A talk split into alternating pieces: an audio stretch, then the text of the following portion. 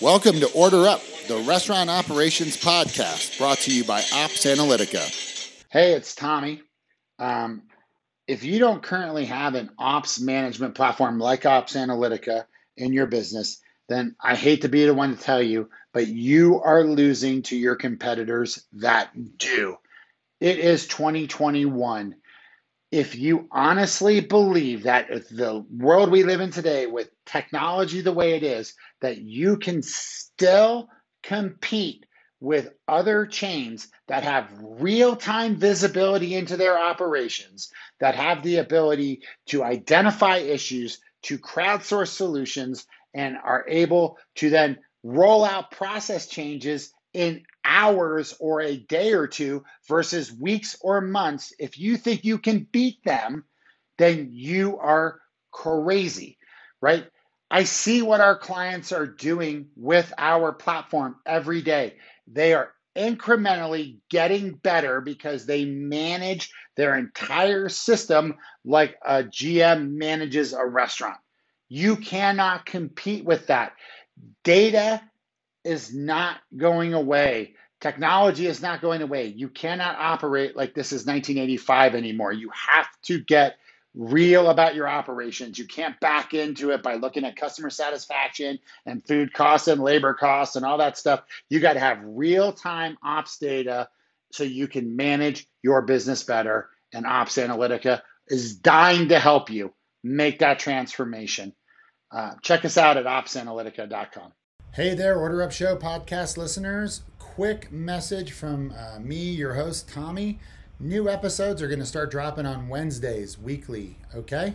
So look for new episodes uh, starting on Wednesday. Hey there, Order Up Show. It's Tommy, and I'm back with another interview. I am so excited to be interviewing my guest today. Please welcome to the show, Jeremy Julian. Jeremy, how are you doing, man? I'm doing fantastic. Thanks for having me on the show, Tommy. Oh, you are welcome, sir. So here's the deal with the Order Up show. We ask the same five questions of every guest. And the first question is really all about you. So let's go. Oh, let's go. I, I would say that's always that's always a fun thing to to try and talk about yourself for a couple of minutes. But uh, uh, I first and foremost, I'm a father of four, so that's uh, that's probably my full time job is beyond beyond what I do professionally. But uh, um, in my day job, I get the uh, the privilege of uh, running a software technology company that services the restaurant industry, and I am also the host of a podcast um, that really deals with uh, restaurant technology called the Restaurant Technology Guys Podcast. Um, and on the day job side, we sell we sell things like point of sale, um, recipe management, inventory management, labor management into the restaurant vertical, and I have had the privilege of doing that for over 20 years. Yeah, and what's the name of your company? And plug yourself. Uh, yeah, I always I always have our time. So the name of our of our company is um, the name of our company is Custom Business Solutions, and again, our, our primary office is in uh, Irvine, California, and then uh, um, as Tommy, you and I talked about, I recently moved to Dallas to our secondary office out of the Dallas market, and so uh, we serve pr- pretty much the West Coast uh, with uh, our product that got us into the industry, which was PosiTouch. And then we also started our own point of sale software company about 10 years ago called North Star um, Order Entry. And that's a cloud based uh, restaurant technology solution that we really tried to solve some of the problems that we saw with some of the uh, some of the players that were out there focusing on mid mid market uh, restaurant chains that kind of kind of span the uh, span the gamut from fast food all the way through fine dining. Cool. So you came up selling originally POS systems. Yep. Right. And then and the ancillary plugins that is POS. And I want to kind of get into all of them because we're going to use this podcast today to talk about some of these other software platforms, the the benefits, the costs, what's great about them, what they are lacking, you know, yada yada yada. Because we really haven't done that on the show, and we're like, you know, I think this is going to be our seventy first episode. So, um, you know, I want to I want to dive into some of these other tech platforms and the value that they bring um, today. But so you started off selling PosiTouch and servicing yep. PosiTouch and getting it installed in restaurants. And then what led you guys 10 years in to go, hey, we should build our own POS system because that's not generally an internal skill set that a lot of people have. Yeah, and it really started, Tommy, because we um, we had a fantastic and still have a fantastic partnership with the team at PosiTouch. They've been great business partners for well over 20 years for us. Um, but somewhere along the line, we um, and I and I can harken it back to about 1996, 1997. We started selling some some restaurant groups that were more than just a single unit operator, and the the needs um, once you get beyond kind of the the owner operator, you know, or family, they might have a sister running one store and their brother running another store and their kid running a, a, a third store. Once you get beyond kind of 10 or 15 stores you start to run out of people that you you can you can trust just because you can trust them and you start needing to have systems and at the time positouch was really geared towards a single unit operator and there wasn't a lot of tools to get above store data um, there wasn't a lot of tools to integrate to accounting packages and so um, we were privileged enough to sell like in the 90s to a brand that's no longer around called Koo Koo Roo. Then we'd work Mhm. with the Rubio's brand, which Rubio's is still around in Southern California. Then in the early 2000s, we we landed Cheesecake Factory and and BJ's restaurants both as as current clients and still clients. Um, and they were just they were lacking on the PosiTouch side some of the stuff that PosiTouch you know th- that that it either didn't choose to do or didn't have the skills to do from an, uh, an above store perspective. And so these clients in, in our quarterly business reviews, when we were meeting with them, they, they'd come back to us and say, you know what, we really need something to manage our menus from corporate and PosiTouch didn't have something, or we really need something. And again, this is going back 20 years. We really need something to get our above store reporting and do accounting integrations. And again, this was well before we had a lot of products like like stuff that you you work with and and others. And so we said, okay, well, well, you know, what do you need? And we had some smart people on our team that knew how to program and and quite frankly, it started that dialogue of, you know, do we go solve customers' problems by creating things? And and uh, um, the guy that originally wrote our very first line of code into our, you know, to, to attach to PosiTouch is still with us today. Um, and that really evolved into us solving customers' problems and writing different things that that were add-ons to the restaurant vertical. Another product that came out of a customer conversation is our recipe management product. We've got a product called North Star Recipe Viewer, and it was a digital recipe book when one of our clients got their recipe book stolen from from their brand and and somebody else opened up down the street with their recipes trying to replicate what they were doing they came back to us and said you know what how do we secure these things and they were going to do something in sharepoint and it was this crazy deal and Oh, we said "Uh, hey why don't we just design something for you and we designed this application that's still being sold today and still being used in thousands of restaurants across the us So, so North Star, is it a freestanding POS or is it a, is it a pack that gets sold on top of a PosiTouch register? So that it has all the other functionality? So the ori- the origination of North Star was to uh, land on top of PosiTouch, and so um, there was a, a, product called North Star Enterprise that we still sell and support today. That was really to ta- attach to PosiTouch, and then there's another product called North Star Change Management, which is a menu management tool that Sure. attaches to PosiTouch. Then you know, so you'd ask the question: How do you get into software development? How do you start to build your own product? The development of North Star point of sale really came from an existing relationship with a PosiTouch customer that came to us 10 a little bit more than 10 years ago and said hey we want to do order at the table and this is before kiosks this is before Sure. ziosk this is you know some of the really big brands the taco bells the arby's of the world had tried kiosks in the lobby but they wanted to do a casual dining concept but put kiosks at every table Sure. and this was originally well before an ipad you know the iphone had just come out and they said hey we want to do this and you know the technology was really really really um immature and and we said okay well you know let's let's discover what you're trying to do and at the end of the day we looked at their needs analysis and said you know what?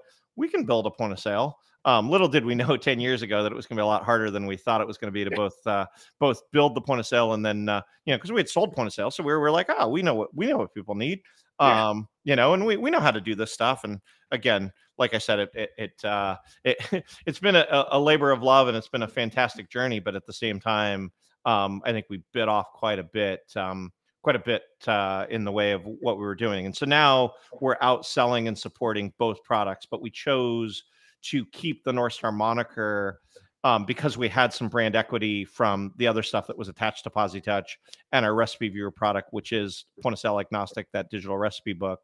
But it had some cachet and it had some brand awareness. So we decided to name our point of sale application North Star Order Entry.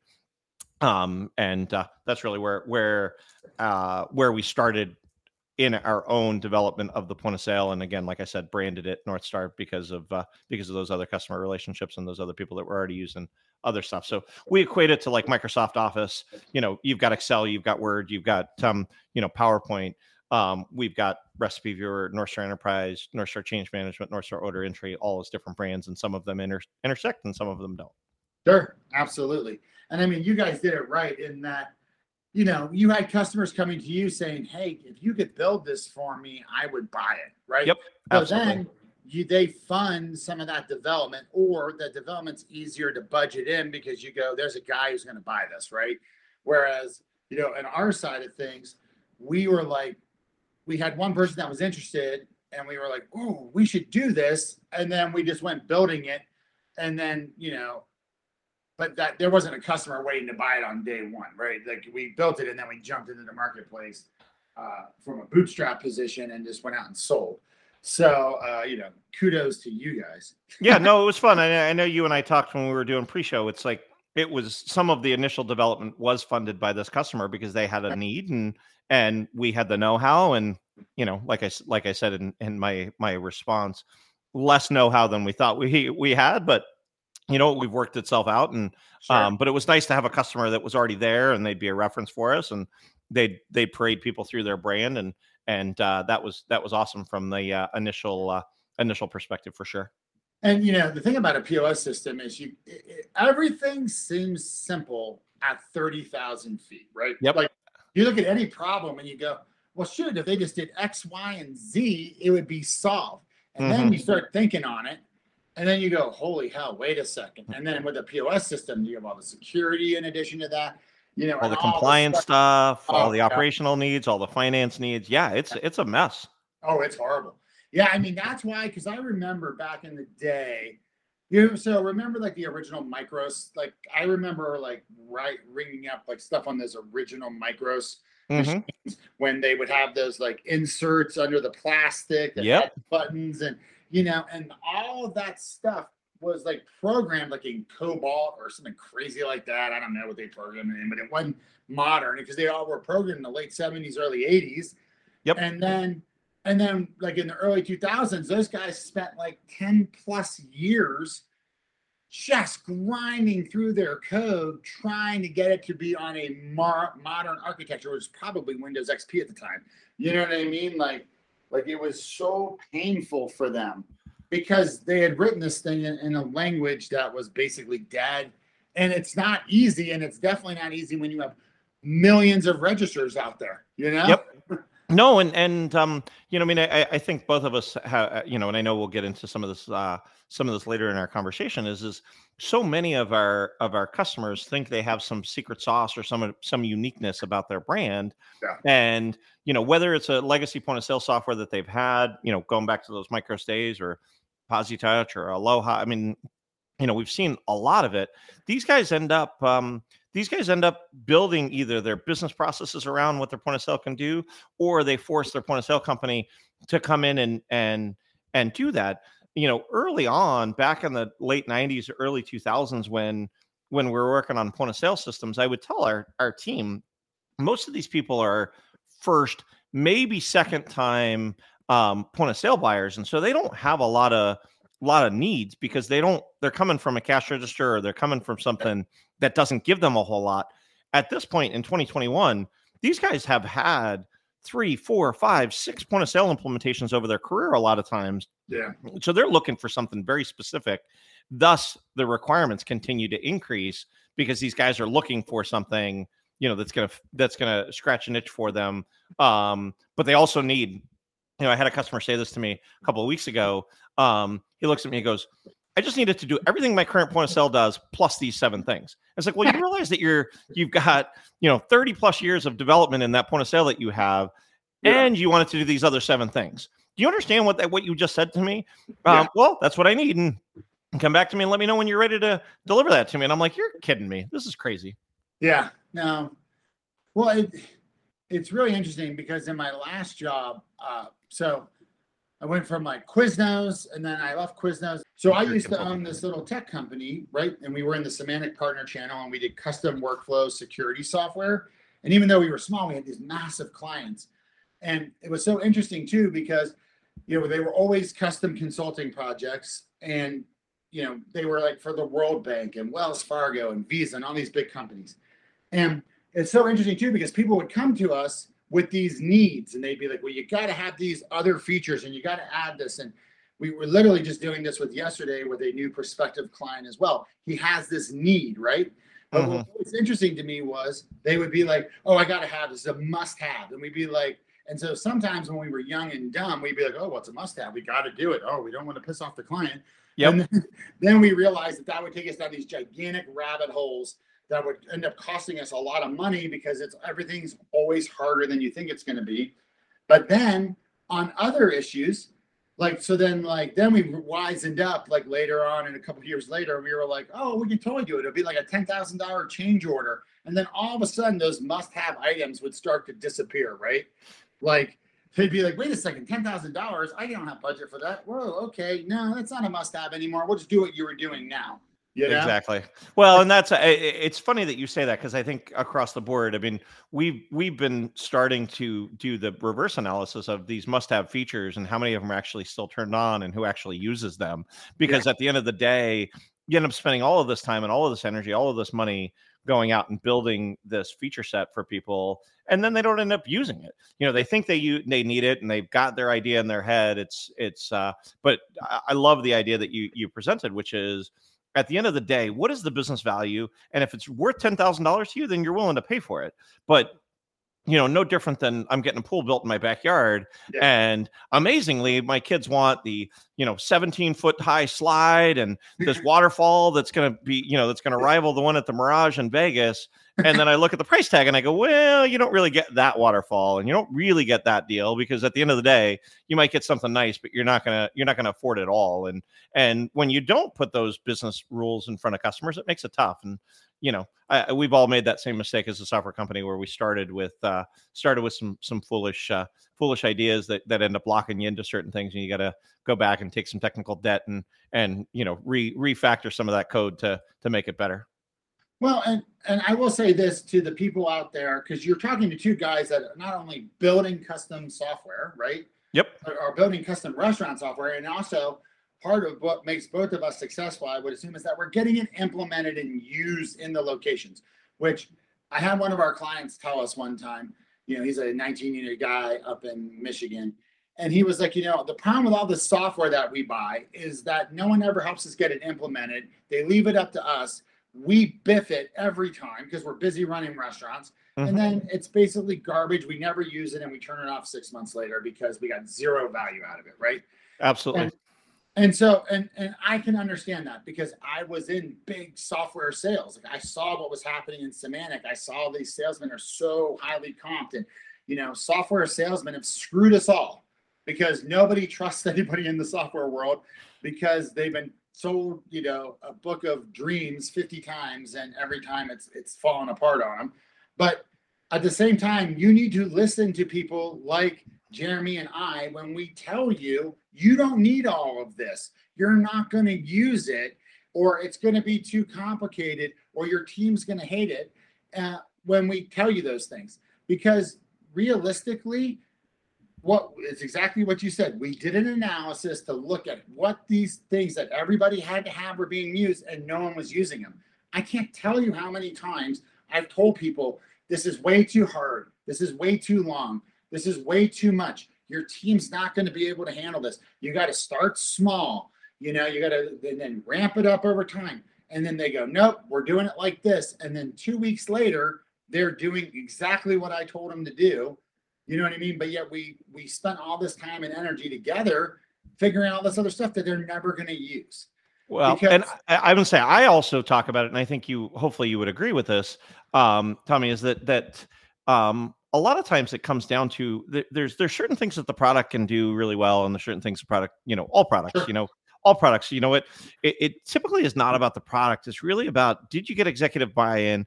Do you really know what you're trying to do? And do you have the right partner to help you implement it? Because without those things, you're not gonna you're you're gonna get busy running the restaurant. You're gonna get busy, you know, running the expo line, or you're gonna get busy greeting guests. Because at the end of the day, you know, the software project is is probably not your number one priority, but you've got to get sponsorship. You've got to get a good partner to help you implement it that's been there and done that Yeah. because um because because at the end of the day that is more critical than anything else Yeah.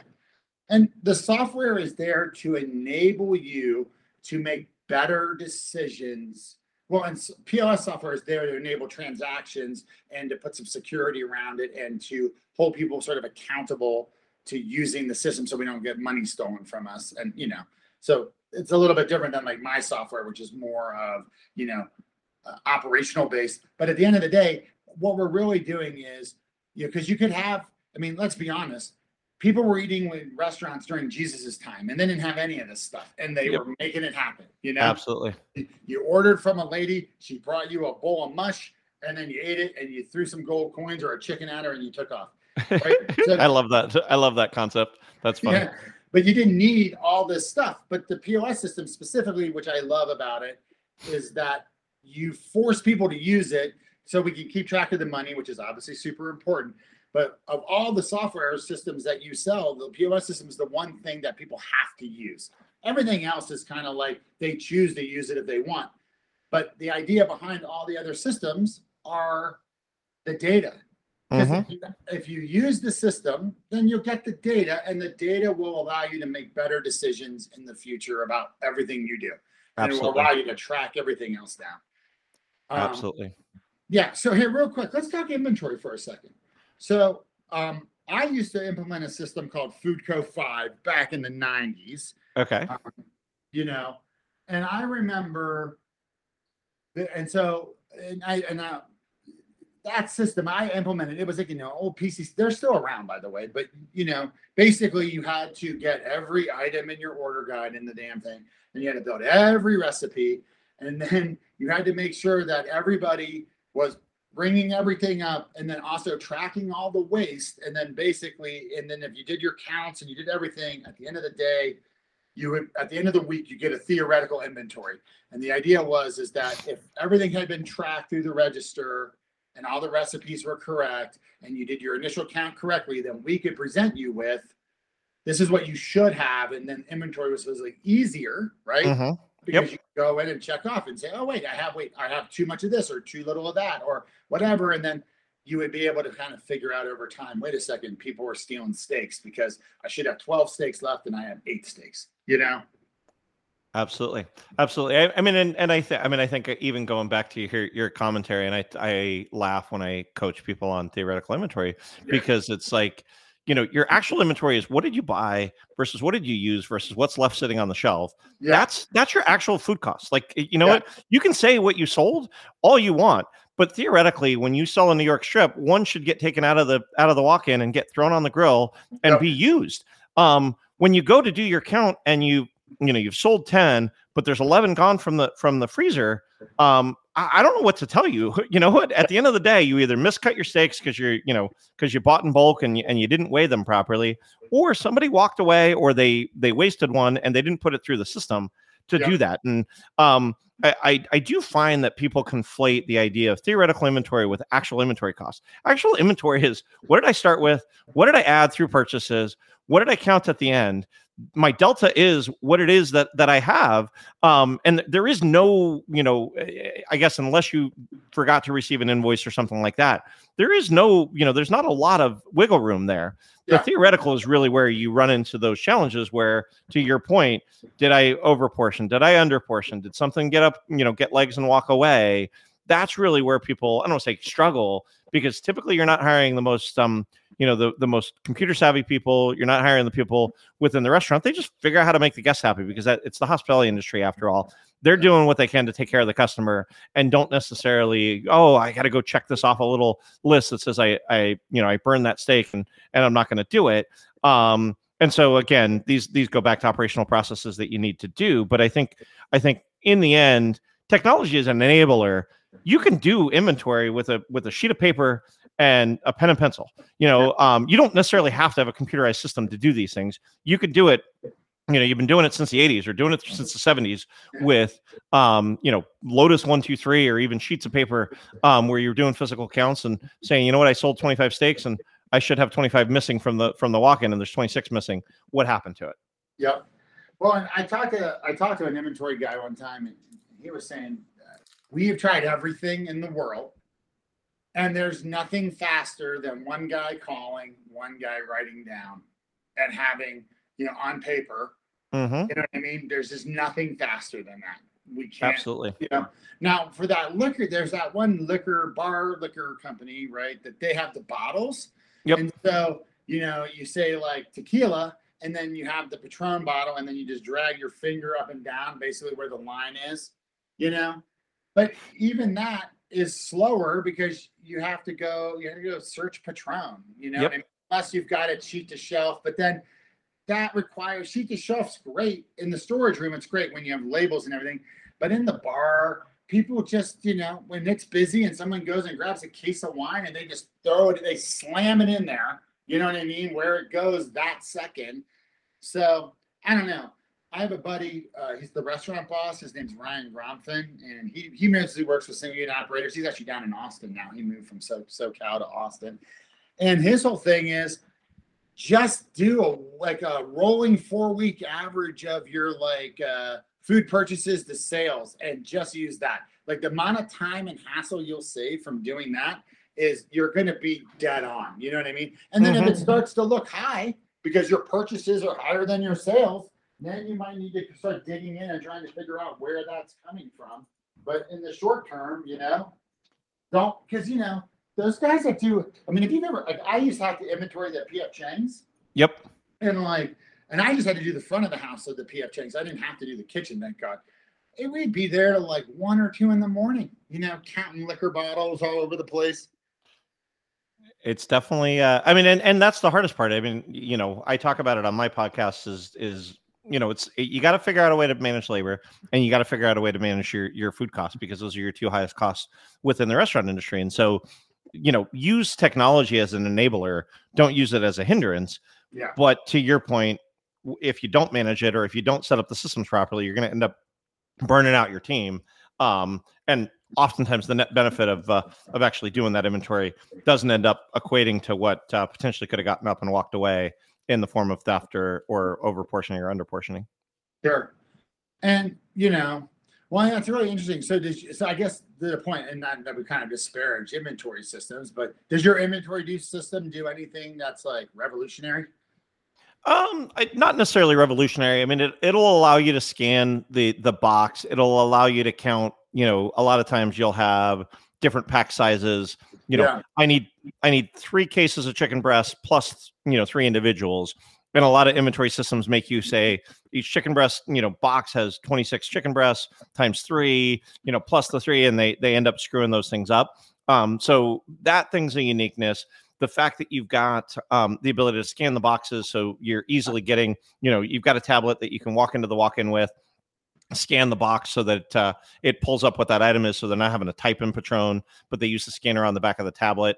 Um, nice part is is the the technology's gotten good enough to the point that uh, you don't necessarily have to have Wi-Fi. You know, a lot of times they Yeah. they the, the tablets didn't have the ability to store anything locally on um, on the on you know they didn't have have the ability to store anything locally on the tablet, and so you'd go into the walk-in and you'd lose Wi-Fi, and when you lost Wi-Fi, you know all hell would break loose. But um uh that that's really nice that you can scan the box, be able to go walk up, scan it, type in what it is, and and use the multiple pack sizes. Um, so I don't know from a revolutionary perspective, the last piece that that most inventory systems have nowadays that's pretty critical is a connection to the warehouse. So Uh. whether you're ordering from US Foods or you're ordering from Sysco, it comes in and I go to their website and go order and it pulls that purchase order into the system. So when the invoice actually comes in, I can receive it. I can short receive it. You know, case of lettuce fell off the back of the truck before it got there. You can receive it without that case of lettuce, and it'll either create a new PO for it or or whatnot. But uh, not, you know, I mean, I don't know that it's revolutionary, but um, it does allow you to do that.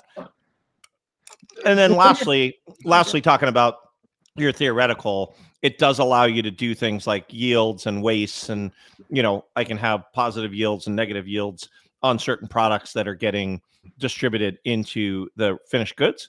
So when I go ring up a New York strip with you know baked potato and and um, you know green beans, it's going to decrement eight ounces out of New York strip. But you know, eight ounces is really closer to ten because you got all of the you know if you buy a full full loin, you've got to shave off all of the um you know shave off all of the the um fat and those kind of things. And so um it does allow you to do those yields or positive yields when I'm taking that same that same piece piece of steak and putting it in chili. Now it knows to do do the opposite with it. That's great. Yeah, I mean, and those are nice. I, I thought the biggest one from my perspective, and just remembering back to my days in the kitchen, which were a while ago, was you know the fact is is that you buy chicken breasts from Sysco, right? And some Mhm. one week they come in individual wrap for whatever reason, and then the next week they come into a giant bag with 50 chicken breasts in there, and they were always repacking them. And if the system didn't allow for the different portion, like you needed to get to just this is eight pounds of chicken. You know what I Mhm. mean? Because and it might be eight individual, it might be eight one pound breasts, or it could be 16, you know, whatever, like you know, eight ounce breasts. And it just that was always so hard to manage when the system was very linear. And and I felt like those early inventory systems were very much I feel like they they, you know, they didn't really get used very well because they were kind of just hard to use. Yeah, well, and and they used to be to the point that how I purchased is how I had to receive it, and there Yeah. was no substitutions, and there was no different pack sizes. I couldn't enter multiple pack sizes into something. Um, and anymore, they've all gotten to the point where I can, I can ring them. You know, I can do ounces, I can do pounds, I can do boxes, I can do eaches, all on the same inventory. You know, um, sheet while I'm counting those things, and I'm cal- calling them out to the guy that's entering them into the system or putting them into the tablet or or however they're actually getting those things back into back into what they're doing. Sure. So let's ask, I staying on software. You guys have a scheduling module, right? Uh, we we integrate with with multiple scheduling modules and um, have built out scheduling modules, but uh, at the end of the day, we've realized that the best of breed of of the likes of uh, you know HotSchedules and seven shifts and TimeForge and a lot of these different partners out there they just really own that. And so we just make it part of uh, core to what we do.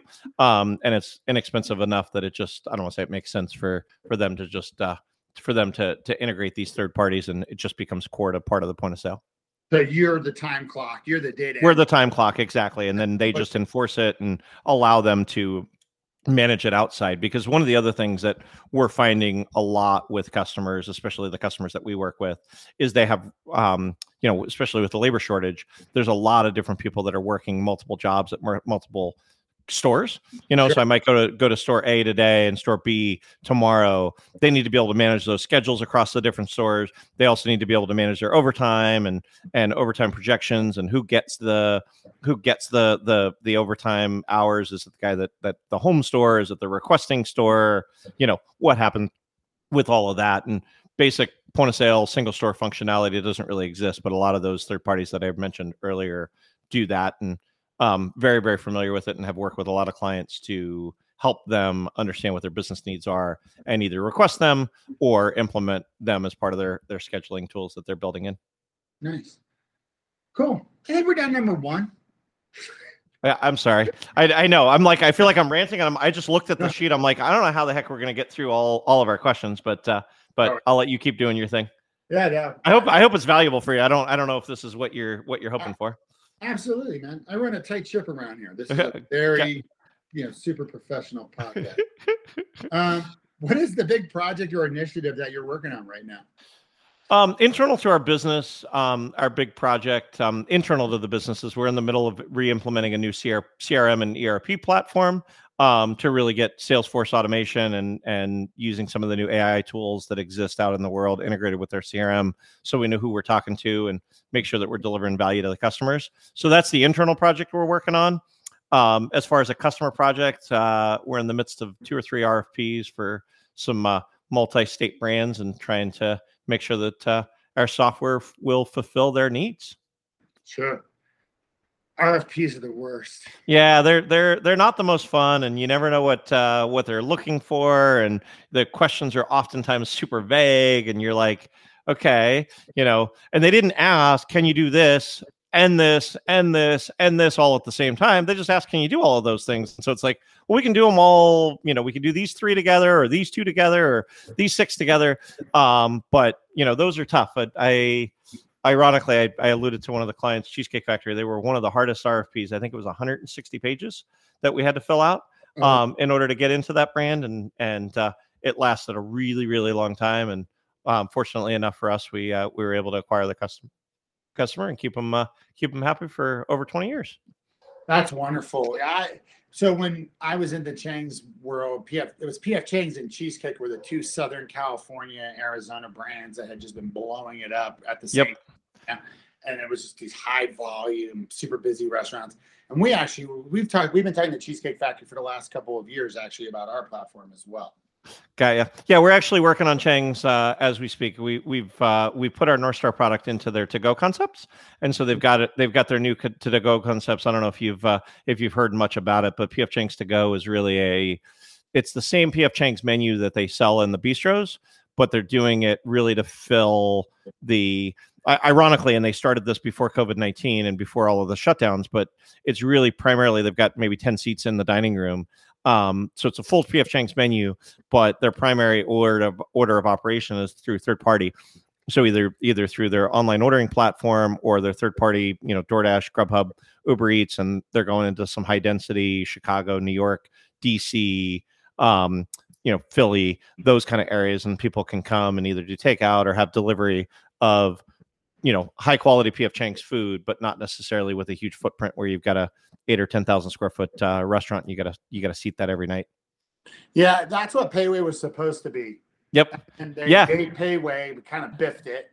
Yep. Then they they sold Pei Wei off, and then um, you know, but that's what really a Pei Wei was supposed to be was the quick service Chang's, and uh, I hate to say this, but I have a Pei Wei like right across the street from my house Yep. And um, they always forget something. I just, honestly, yeah, I struggle with them too. We used to go there weekly when they first launched in Southern California, and every single one of the stores um, before I moved here, every single one of the stores closed, save one that was within a 50 mile radius of my house. Um, and that store still operate operates quite well. But um, the, our first, I was like, oh, there's Pei Wei. We're in Dallas. Let's let's go hit some Pei Wei and it was not the same as it was, you know, you know, a number of years ago when they first launched it. And I don't know anybody there, and I'm not bagging on them. It's just my customer experience as a consumer and my family. It was like, well, maybe we shouldn't, uh, maybe we shouldn't rush to go back there, which is a shame because I think they did a fantastic job initially. Um, and the to-go concept, they're they're they've got um, two open in Dallas now, and a third one coming uh, later in the year. And um, I have ordered takeout from there, and it's been quite good.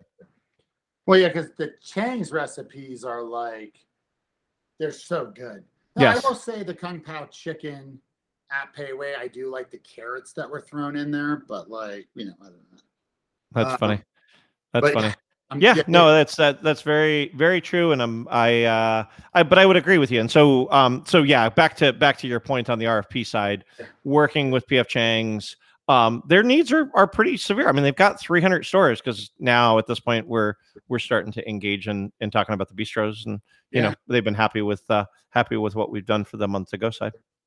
Well, yeah, and, and I would say to the to the the software purchasers out there is that like we all know that the guy you want wrote the RFP nine times out of ten, right? The first yeah. guy who got there said who was selling you on their platform and then you then you go well you know we have to do an rfp we have to evaluate three different companies. So then that guy helps write the rfp then he writes it or she writes it for the benefits of their platform trying to highlight their you know what they do really well versus what everybody else does. Absolutely. Then, you know you spend all this time going through all this work. And then you know i mean we actually turned down the Chick fil A RFP. We just told them we didn't want to do it because yep. we knew that they had already built an internal system and that basically their RFP process was just really research and development for their internal platform because they basically have a company that got founded to build their platform. So they go out and get all the best features from everybody else's platform. They go, oh, I want this, I want that. yeah, They- rebuild it back into their platform. Absolutely. So we're Yeah. now we're at a point where like serious software companies, like uh, at least we, and I don't know how serious we are, but I definitely tell you, like we will turn these things down if we don't think we even have a close shot. Like you know, That's Yeah. funny that you say that because I've I, we've experienced that before in some of those largest brands. I, I had one of my account executives the other day. He's like, "Oh, I think I have an in it."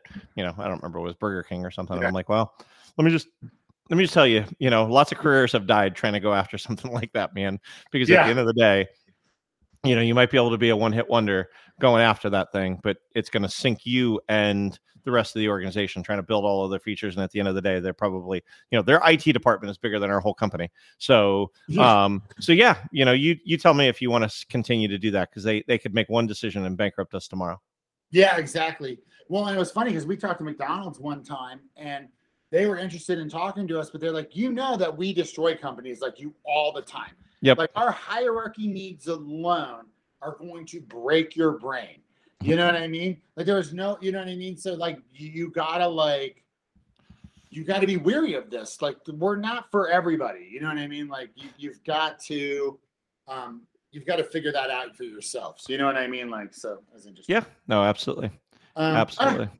Then Go to number three. What is the one thing in the industry or your business that's keeping you up at night? Um, it's probably the same as it always has been, which is getting the right people that that care for our customers and can can solve people's problems.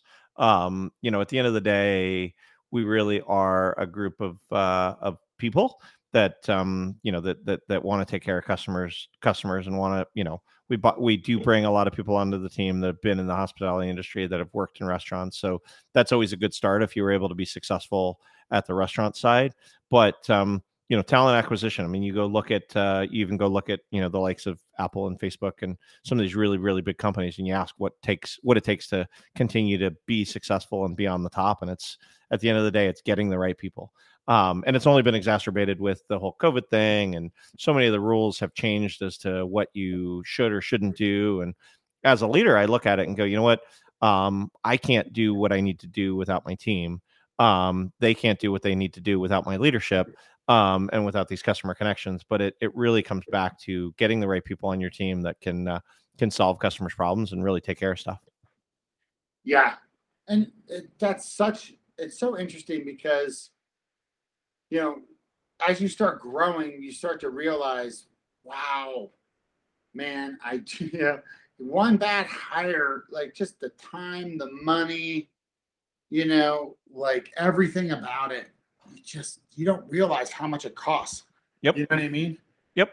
Or how much um, you know, one of our, our CTO is great. He's been fantastic. Um uh and at talking to me about it because it's like they have this whole concept, and I'm sure you've heard of this, and and if you don't even employ it within your own organization, it's this whole idea of a 10x developer, where you know you can get two mediocre developers that are gonna you know gonna do the job that you need them to do, but oftentimes when you get that one key player that can that can move the needle on a software project, he can end up you know truly driving 10x what anybody else could and so if i get two or three 10x people it's it's it's worth as many as you know 20 or 30 um you know average programmers Oh, well, absolutely. And I mean, just in development specifically, like, you know, we've tried India, we, we've had Ukraine, you know, we've gone all around the world getting developers in here.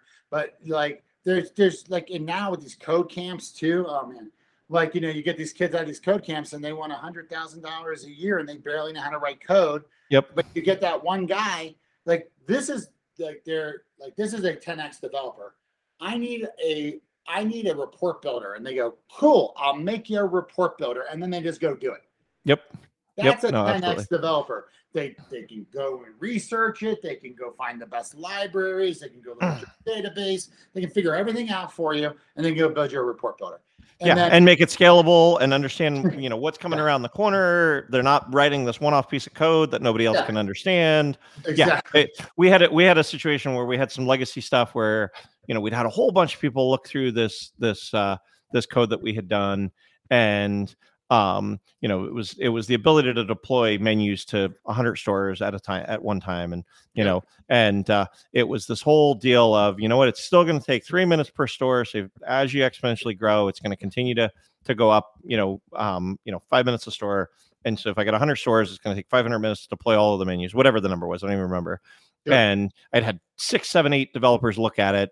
No, it, there's nothing we can do. There's nothing we can do to optimize. There's nothing we can do to optimize it. Had one of these 10x developers, and within a, a, a week, they had it down to one tenth of the time that those guys had done, and it wasn't exponential because of something that they they did. And you look at that and go, you know what?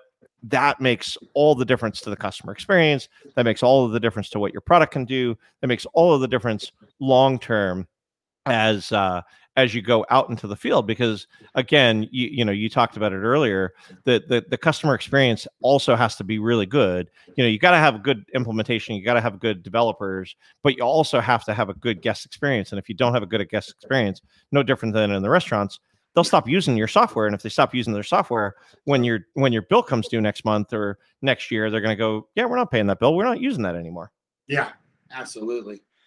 Yeah. You 10x developers, call me. yeah, they're hard to find and hard to keep keep uh, keep happy. But uh, if you can continue to to to work with them and uh, appreciate them, they're they're they're worth their weight in gold. Well, and our big benefit was up until COVID was you can work from home, man. Just get Mhm. whatever computer want, sit in your house. You know, Yeah. a developer lives on a lake. You know, he just stares out the window at the lake all day. He's cranking out code, you know, and it's like wonderful. And now COVID's ruined that. That was my one competitive advantage in hiring was you could stay at home, and now it's gone. That's Uh, funny. uh, cool. See, we're cranking. Uh, what is the one thing you that you thought the industry would be doing right now that it isn't? Um, I thought that they. I thought. I mean, and and it's hard to say because COVID has accelerated it. Yeah. But I did expect that there would be more purely digital restaurant groups where there is no human interaction at this point in 2021 other than the people potentially making your food. I didn't think robotics would get there, but I fully expected that you were going to be able to come in, sit down, order from your phone, have the food get brought to you, and that's the majority of the interaction that you had within that brand. If you would have asked me 10 years ago where this thing was going, I, I genuinely thought that the the the phone that you have in your pocket, and not that you can't find a brand that does that today, so don't don't take it that way. I just expected that the adoption would have been farther along. And I and I think had COVID not happened two years ago or a year and a half ago, we'd still be on that same trajectory, which is a slower trajectory. COVID has definitely accelerated it, but I still thought that there would be more people sitting down at their at the table, scanning a QR code or some way identifying where they are and going through the full guest experience from their phone. And that just hasn't happened. That just hasn't happened in um, you know, from a from a long-term perspective. My expectation would be that that's where the Chili's and the Applebee's and the uh, Red Robins of the world Mm-hmm. we're gonna go. Yep. Because you're already, I mean, they're one step closer because we're scanning the menus, right? Because Yep. like, because I thought Ziosk personally, and I don't know anyone at Ziosk, and not to get offensive this, but I thought it was out of date the minute it was launched, because they launched it. I mean, they were probably R and Ding it when smartphones and tablets were being invented in the background, and obviously they take advantage of tablets. Yep. But like, I just thought to myself, well, why are we doing this? Like, why? why would we pay all this money to have this piece of equipment on the table that's going to break? Kids are going to knock it over, blah, blah, blah, blah, blah. You know, it's the same thing like Buffalo Wild Wings had those tablets forever. Yep. And I'm like, and the kids loved them, but then all of a sudden they disappeared because they realized it's not worth the headache of having, you know, 10 grand in tablets here, you know, when people all have their phones and they're all, these kids are all coming with their tablets. So I agree with you.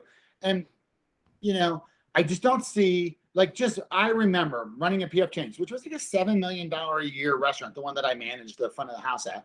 Yep. You know, we had on a busy on a night when we were always pretty busy. I think we were running like 12 servers, you know, uh, six bussers, six food runners, four hostesses. you know, and like, and it was a constant battle every day, two o'clock. Who's no calling, no showing? Who am I going to get in here to fill these spots?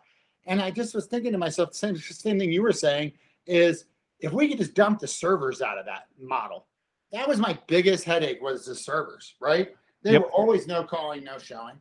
Yeah. And if I could just do that on my phone, first of all, people order more on their phones. I got that from my uh, one of our clients. They're like, yeah, because they don't feel like they're being judged, right? They want to try four different things. They'll order on their phone because no one's going to judge them. Whereas they they worry that the waiter is going, wow, you're going to eat that much? That's like you know whatever. And then like you could get everything you want. You can know all your allergies, you know all that stuff, and then just have food runners and bussers Mhm. food runners delivering food, bussers clearing tables when you're done. And, that's what we saw when we were in Europe. We would go to these giant bars at the size of a Chili's or a PF Chang's, and you'd go to the bar, you'd order your food just like a QSR, but it had alcohol. And then, you know, occasionally a bartender would swing by and go, Hey, you want some more drinks? And they had no labor. You know, they three or four people were in the front of the house, totally. Yep. Yeah. No. And I, I mean, and and again, um, well, and and in Europe, at least from my experience, a lot of times that's because you're sitting in a place like this, but you're also going to the counter to order, and then Yeah. um, you're going to the counter to order, and then they're bringing your food. You know, the runners. I personally think that technology is going to take that over, and I think long term, it's going to get to the place where there's a, some form of NFC chip or something, some piece of technology that's going to know who you are when you sit down at table 23 Yeah. where you're not even going to have to do that. It's going to, you know, get you a, a, a notification on your device that says, "Hey, I see that you're sitting in the in the Chili's in Plano.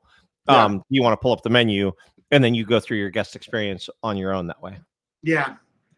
And I just, I mean, I just think where we're going is it's going to be fast food, QSR, um, that the that the, what fit what we would call family dining is going to be more like QSR. And if you're Mhm. an actual waiter, you're going to go to a fancy restaurant Yep. No, Um, I would agree. Because there's just, you know, we're raising, we're creating, you know, we're making everything so much more expensive, more expensive to have cooks, more expensive to have waiters, more expensive to do all this stuff. And it, nobody wants to work. So the restaurants just can't, they're just going to have to use technology to scale that out. And, and it's just where it's going to go. So I agree with you completely on that. Okay. So I'm going to ask you one more. We have two more questions, but I, I do want to know is my new question that I've been asking everybody is what do you think makes a great hospitality company? What traits do you see from your clients that make them great? Um, I think it's. I mean, at at the end of the day, it comes back to hiring the right people, like we talked about for our own organization, and training them well, building into their business process the idea that the guest, you know, the guest is the guest, and the guest needs to be served.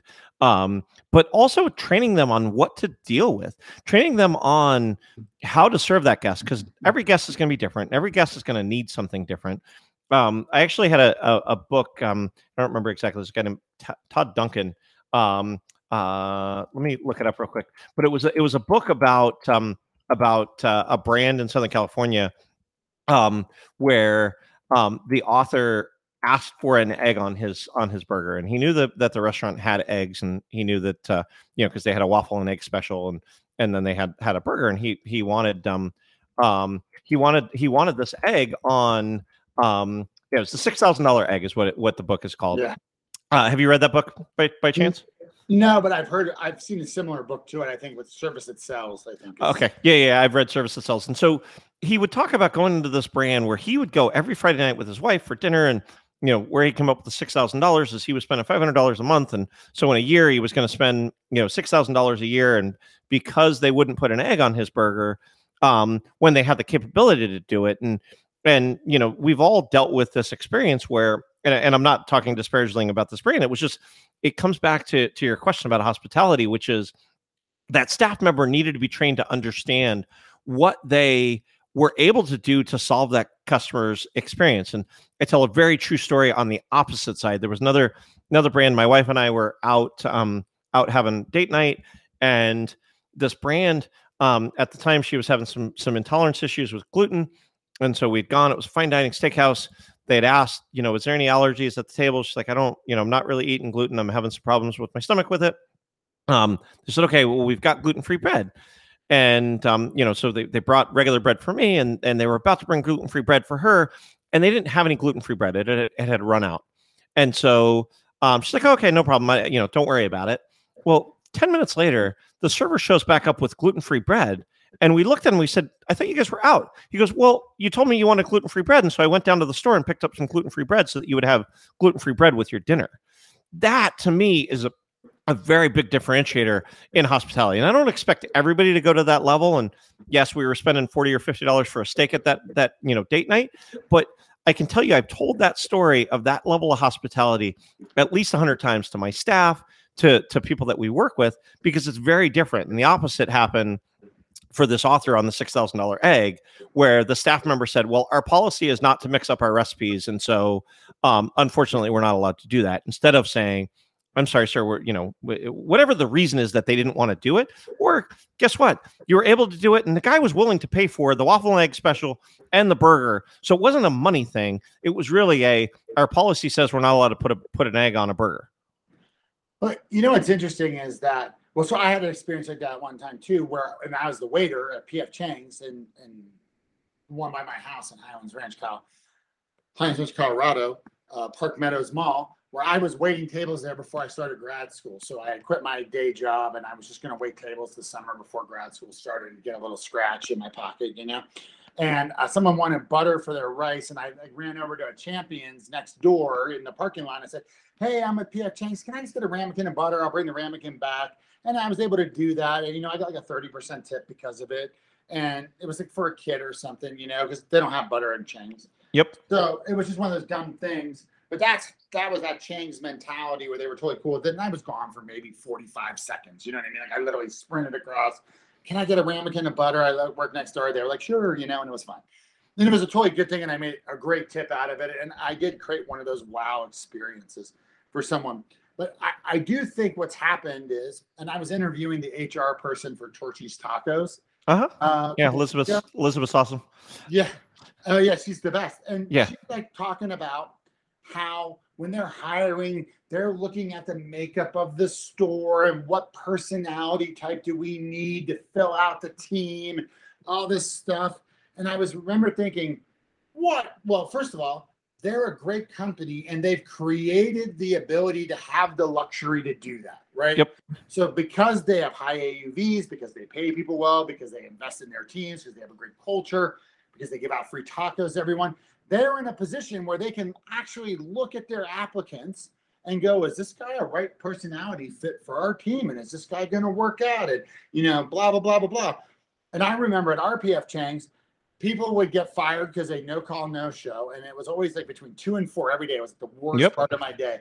And then I would literally just go grab a stack of applications from the back and I would literally just start calling numbers. You still need a job? Come on in. You still need a job? Come on in.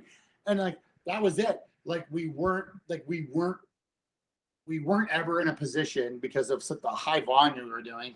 Just we were never in a position to really stop and do it right. You know what I mean? And also that falls on when you're giving that to the managers versus having an HR department that might be centrally hiring, that's another issue because the managers are too damn busy trying to run the restaurant to actually do an effective job of interviewing and hiring and blah blah blah blah blah. And in most cases, at least in our case, that was true. Mm-hmm. And it was horrible. We so we never were getting the right team members. We were just getting whoever we could get. And then you know it was kind of like, well, we're gonna throw the dart at the board 50 times, and if eight, if 12 of them work out for six months, we're golden, and then we'll start restaffing after that. So, but Yeah. I, yeah, I agree. No, I, I mean, I think it's I think it's critical, and and uh, you know, I, I happen to go to Torchy's on a regular basis and and know their team, and and it's critical to their continued success. And I find, um, but I, I but I want to I want to bring our audience back to your comment that your manager allowed you to go next door to go get that ramekin of butter to make that guest experience for those people. You were trained that says it's okay to go uh, to color outside the lines within within. Um, you were either trained or just you're just that good of a server, but you were able to do that um and i think the best brands when it talks to, to hospitality allow people to understand where can they color outside the lines in order to make that guest experience.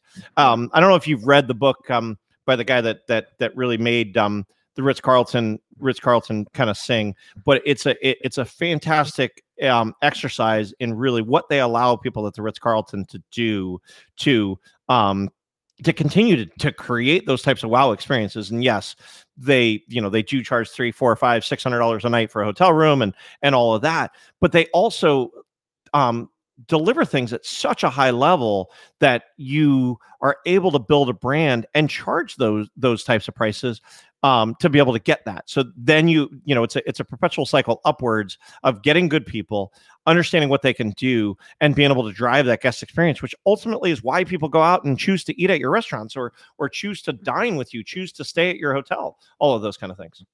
Well, and I worked at a mall called the Grove in Los Angeles, and I Yep. opened the mall. It's a very famous mall in Hollywood, and it's owned by this great real estate development company, and it's it truly is a unique place, right? And I was one of the opening concierges there, and we went through that Ritz Carlton training, and we were empowered to do all that stuff. And we actually, I, this is in 2002, we actually won the Wall Street Journal Award for best non-traditional concierge desk in the country at this mall because um, because we did take such good care of people and this lady secret shopped all these places around the world and we won because we were getting our plane reservations and all kinds of crazy stuff, you know. And Yep. uh, and so yeah, Well, and and the guy that owns that mall, I don't know if you ever worked with Rick, but he Oh, is yeah, Rick. uh, Rick is uh, not only an amazing businessman, but uh, his attention to detail. We've got some customers in the Grove, and and um, uh, it's funny because uh, one of our customers is the guys at Blue Ribbon Sushi in the in the Grove. I don't know if Yeah. you were there when they were still there, but uh, at times we'll get calls from from the the Blue Ribbon people saying Rick wants something, but again, he's created something that is unique and different um, that people are willing to spend a little bit more money for. They're willing to to fight through LA traffic, driving down you know Fairfax to get to Yeah. that mall. Um, you know to to get to that mall to be able to go go deliver that experience that you're talking about. And you know, really back to your question, what do you really want to stand for? What do you want people to walk away and remember? What do you want people when they leave your restaurant establishment to say to their friends? Because we've all heard those statistics of the amount of people from a bad experience, how many people you tell, and the flip side is also true. Absolutely. And I mean, we could talk about the Grove forever because, like, I was literally there during construction. I know Rick really well. Like, you know, we did the Christmas special from the Grove on, you know, the, I mean, it was crazy. And it is, it, it was his attention to detail. And then they were the first mall ever to do that level of service that you would get at a Ritz Carlton. And, Yep. like, you know, someone ripped their pants on a bench. We bought them a new pair of pants. Like, we were truly creating something that was like insane. But that's also why that Apple store, like in 2002, was doing 30, 45 million dollars a year when the average was like five or 10 million. You know what I mean? Because people just came. And also, they had a huge advantage too because of obviously being you know, in LA and everybody was buying Macs. But anyway, yeah, so we could talk about the Grove forever. But yeah, that, but that Yeah. is empowering people, which was what PF Chang's did. It's what the Grove did. It's what the Ritz Carlton does to deliver great service and, and explain to them that because part of that too is understanding how does this business actually work? Where is the money coming from, right? Mm-hmm. And, and understanding how do you put take care of a guest. And it doesn't matter. You don't have to be high end to do that. You could be McDonald's and do that. It doesn't matter, you know? Yep. It Well, just- and it comes back to leadership, but but again, I, I think I think it's important for people to understand that uh, you as the owner of the restaurant that that you're running, or you as the the CEO of this restaurant brand that's got you know 20, 30, 40 stores, you have a you have the ability to make a difference. Um, you have a, the ability to make a difference in the life of those guests, and if everything is eh, you know goes back to that guest experience and and and training to make sure that those people can can deliver on what your brand promises and who you want to be. Absolutely. All right, cool. I yeah, we're on the page same uh, we're on the same page with that for sure. So it's war story time. Give me a funny war story, some cringeworthy, ah, I can't believe this happened type event. And, uh, Um, it's funny. I was just uh, I was just at a ball game the other day with my son, um, and uh, one of the longest weeks or two weeks of my life was when we went in to go do the Enron Field down in Houston. So we we had sold um, sold the whoever the food service provider was at the time. Um, and it's not important to the story necessarily, but this is in the early days of tablets where you might go order at a table and they just opened up this gorgeous stadium. I think it was in 2002, 2003, sometime in that time frame. There's not iPads, there's not all of this this this technology out there. And so we'd gone to Belgium and um, we'd gone to Belgium and worked with this Belgian hardware manufacturer to to use this technology. Again, it was before Wi-Fi, and it was using these RF signals that that uh, that were down there. And so we'd sold this brand these ability to go order and pay at the seats at a restaurant, like like you might uh, um, not at a restaurant, but at the at the stadium. Wow. And um, and so it's really really cool. And and so we got it all installed, and I go down to go do this install, and everything's working great through training, and everything's working great through you know the first inning or so. Um, and then sometime in the second or third inning, everything just stops working and you can't figure it out. And so you, you stay all night. The game gets over at nine or nine or 10 o'clock at night. And then you sit, everybody leaves the stadium and, and everything starts working again. And so we're frustrated. And I, I mean, I worked over 120 hours that week trying to figure it out. Um, and I was just telling, like I said, I was just telling my son this story last week um, of of that experience. And come to find out later, we flew some people in from Belgium that had developed these tablets. And at the end of the day, they were running on the same frequency that Houston Cellular was running on at the time. And so you get all of these people that walk into the, you know, Houston Cellular later got bought by by Cingular, who got later got bought by AT and T. But at the time, we had no idea because uh, you know it was all this new wireless technology stuff, and so they were running on the same frequency as Houston Cellular. And so ultimately, that project ended up having to get scrapped, and we had to get some different technology in there that wasn't this newfangled touchscreen stuff, and it was actually very similar to your uh, your original Micros story where where there were like these these printouts that went underneath these hard coded buttons is what we had to put back in there because Houston Cellular was on the same radio frequency of uh, of uh, these handhelds that we'd bought from Belgium. So um, funny funny story, and you you know you think you're solving these customers' problems, and at the end of the day, something completely out of your control, like the frequency that these devices are on, are on the same as Houston Cellular, and when you when the stadium fills up with forty thousand people and everybody gets on their cell phones to take pictures or or send a text to their uh, to their significant other about the about the game, it ends up uh, it ends up killing the ability to order from the seats. And it also goes to show you that the human brain is just not capable of thinking everything through. No matter how much planning you do, there's always something that you just didn't even think of. You know what I mean? Yep. Like you guys have crossed every T, dotted every I, everything you could possibly think of. You were testing them fine in Belgium. You were probably testing them fine at your office. They had no problems. Absolutely. Just happened to be the Houston Cellular Yep. was on the 800 megahertz frequency or whatever. It was. whatever it was at the time yeah no absolutely it was it's funny it was and uh like i said i just happened to tell to tell uh um, my son Nick that story this week, but because we were at a ball game and he's like, "Oh, what stadiums have you been to?" And I said, "Well, this this one this one's I've got battle scars from, um, you know, having gone down there." Um, and so it's just it's it's funny. Um, uh, because no amount of preparation can prepare you for everything, and and uh, you know you can prepare as well as you can. To your point, you can do all of the testing, you can do all of the uh, you know ideating, and and we would stay till two, three o'clock in the morning in this empty stadium, um, and it's me and like five other guys walking around the field trying to figure out where the signal was was dying. You know what was it, and we were from Southern California at the time, so we didn't have Cingular Wireless or Houston Cellular. Um, so none of it ever broke when we had our cell phones on. But uh, for whatever reason, when Houston Cellular came on, that 800 megahertz frequency just got got bashed, and all of the technology crawled to a halt, and it was really really tough.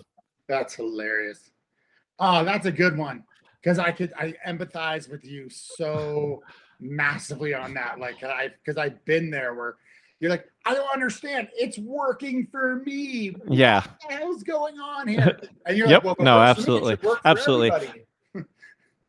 yeah. Well and and i'll tell you a flip side story that was a really cool story that i i got a privilege to go um, years ago our software the POSitouch software product was really geared towards stadiums and had some really unique software that uh, that dealt with stadiums um, before there was you know point of sale specific software for the stadium industry.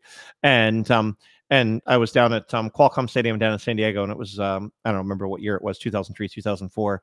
It, we were at the Super Bowl, but we had we had had the system installed for the whole the whole year, um, you know, for the Chargers games, and it was great. And we would go down to the games, and they would they would pay us just to come and check out and just hang out.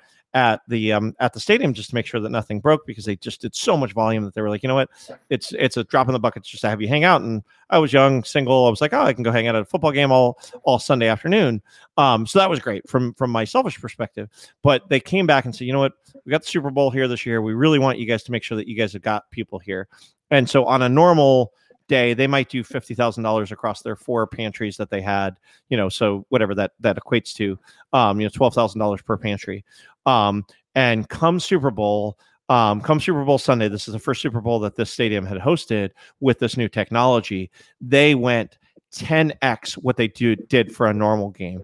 And so I sat and fortunately the technology worked in this case and it was fantastic. But I have never watched a printer continue to print out orders it it did not stop for three and a half hours printing out orders to try and get delivered to these guests and they had hundreds of food runners that were bringing food out to these people and the servers that were in the service station because everybody's at the super bowl they don't want to get up and go to the concession stands they Yeah. want to sit in these fancy seats and get food delivered to them and so um, on the flip side really really cool story watching technology just kill it and make a guest experience just just sing and make a you know just just kill it from a revenue and a and a and a uh, and and a guest experience perspective. Oh, that that's awesome too. That's the, when it works the way it's supposed to. It's so beautiful.